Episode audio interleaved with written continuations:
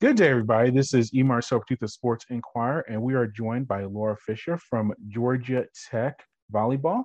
Laura, thank you for joining us today. I know it's an active week, but how are you feeling? Good. Thank you for having me. I'm feeling good. I think our team's getting prepared pretty well this week and excited for this weekend. Absolutely. The team is off to, well, I keep saying off to a very good start, but we're past the midway point. The team is in very good form. You're able to get some road victories over Syracuse and Boston College this past weekend. Uh, what about the team's performance in those matches, and what did you what did you do well as a group? Uh, historically, we kind of talked about that both of these places are hard to play in, and since I'm a freshman coming in and seeing the gyms, it was pretty dead in there. So we definitely had to create our own energy, and I felt like we did a pretty good job of that. And we kept strong throughout the entire match. Um, there were a couple rough patches, but especially in the Boston College game, we pulled it out and we got the sweep. And I think we are able to grind out, and I think that's what matters the most. We spoke with Coach Collier earlier in the week, and that interview was on the site uh, right now about your development as a player and being inserted in defensive scenarios. Uh, but we've seen you we've seen you get more playing time now in general. What's that been like for you over these past few weeks, finding your way onto the court and being a contributor?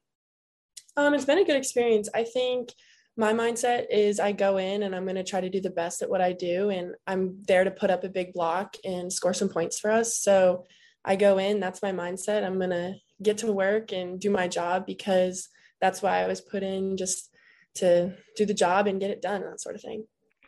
And what's like being on a, a team which has players like uh, Mari Brambilla, uh, Julia Bergmann, uh, some strong middles uh, like uh, you know Bree and uh, and Erin Moss, I mean, these are all conference and all America candidates. I mean, they are upperclassmen who have played many years with the program.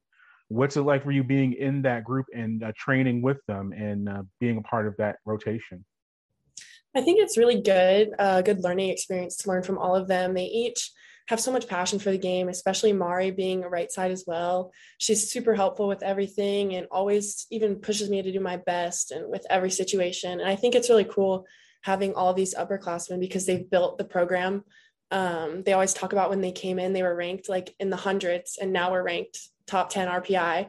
And it's just, I think it's really cool for them to be able to look at their progress and look how far. And then now it's going to be our job to like carry on that legacy. Was that the appeal to you to become a, a Georgia Tech Yellow Jacket, seeing the program's growth and contributing to that? Yes, for sure. Definitely. This was one of my top things was I wanted to be in a program that I could help build and was on the upswing. And that's clearly this program. And I just think that's like the best part is that we're making history each year. Yeah, and you're part of a big, big freshman class, so one of six, and you have some uh, like uh, Paolo, who's a transfer into the program. So you're part of a group of all of you experiencing kind of the program together for the first time. What's that been like for you being part of a big uh, new crop of players onto the team?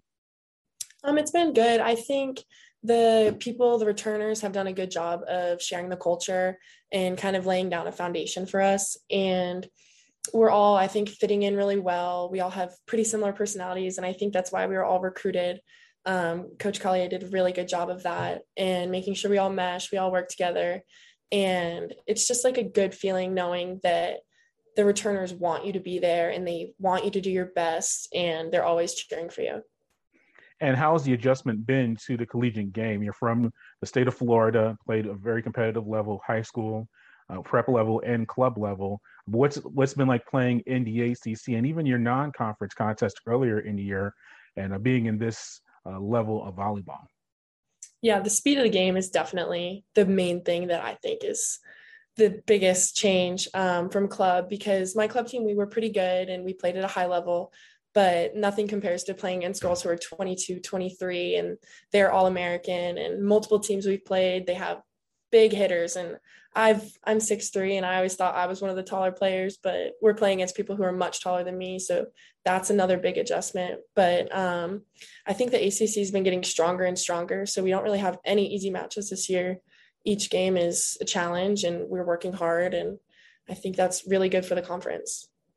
And going back, I should have asked this earlier, but the recruitment process, you had to do it during a pandemic. And uh, during that process, were you able to get to the Georgia Tech campus and meet the players or see them, or was it more a lot of phone and video conversations? How did that recruitment process go for you the past uh, two years? I started my recruiting process when I was pretty young. I was about 14 or 15. So it was pre COVID. And in 2019, I got to come on a visit okay. and meet the players. I took my official here, um, got to watch their game against Syracuse at home. And it was a good time. Callie, um, who's another freshman, was also on my visit. So we got to meet each other, and we were the only two that got to get a visit. Um, and I think that was really important, seeing the campus getting to talk to the players because obviously talking to coaches on the phone it's just different than like interacting in person and that sort of thing. Okay. Yeah and how's it been for you this first year uh, at georgia tech on and off of the court being in atlanta uh, and going right into playing? Um, it's been really fun. I really like the city. I grew up in the suburbs so this is all completely new to me.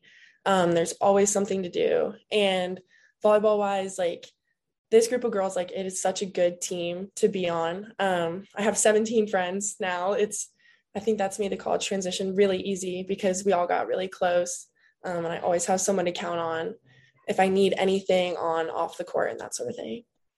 And now you have north carolina coming in this weekend and nc state.